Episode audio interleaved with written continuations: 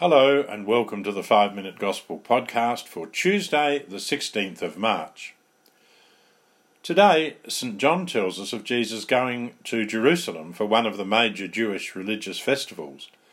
Whilst in Jerusalem, Jesus saw a man lying by a pool of water, which was regarded as a place of healing.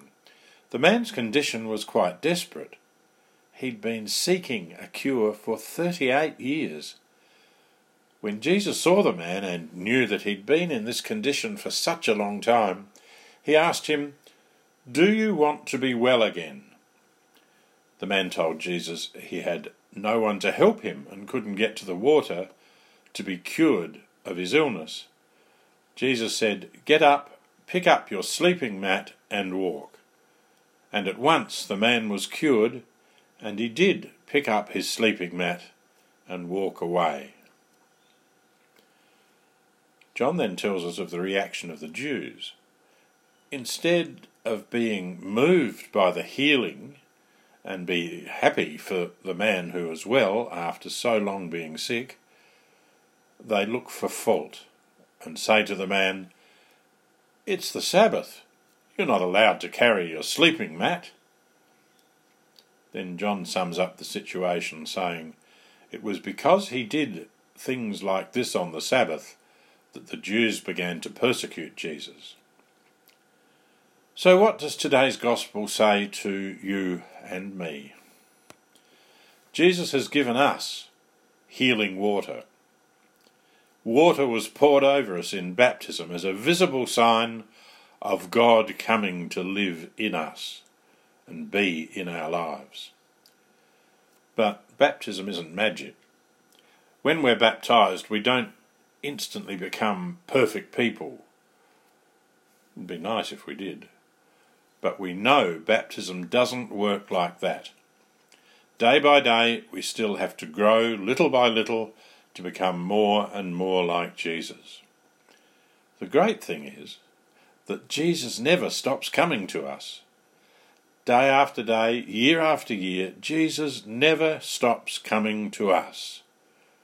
He comes to us in the sacraments and most especially in the Eucharist, in his body and blood, in the Mass. He comes to us too in prayer, and he comes to us in the people and the events of our daily lives. All we have to do is look for him. Each and every day, Jesus asks you and me, just as he asked the sick man, do you want to be well again? Do you want to be well again? We need to look for Him, to make space and time in our lives to listen to Jesus, and we need to say, Yes, Lord, I want you to heal me. I want you in my life. I want you in my life.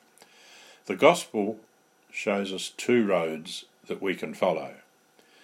There's the yes road of the sick man who wants to be helped and healed. He's tried to be healed for many years and he accepts Jesus' offer of help and healing. And there's the no road of the Jewish religious leaders. They don't want Jesus. They were happy to sit back and stay right where they were. They had all they wanted already. In Lent, we hear again those words of Jesus Do you want to be well again? We may have perfect health. But there are other kinds of sickness that need to be healed urgently in our lives. At times, the failure to love or forgive, anger, jealousy, grudges, gossip, pride, harsh judgment, and selfishness. We all touch on those things sometimes. There are times, too, when we fail to spend time alone with Jesus when we make things more important than Jesus and more important than other people. Throughout today, why not make Jesus' question that he asked the sick man a reflection on our own lives? Do you want to be well again?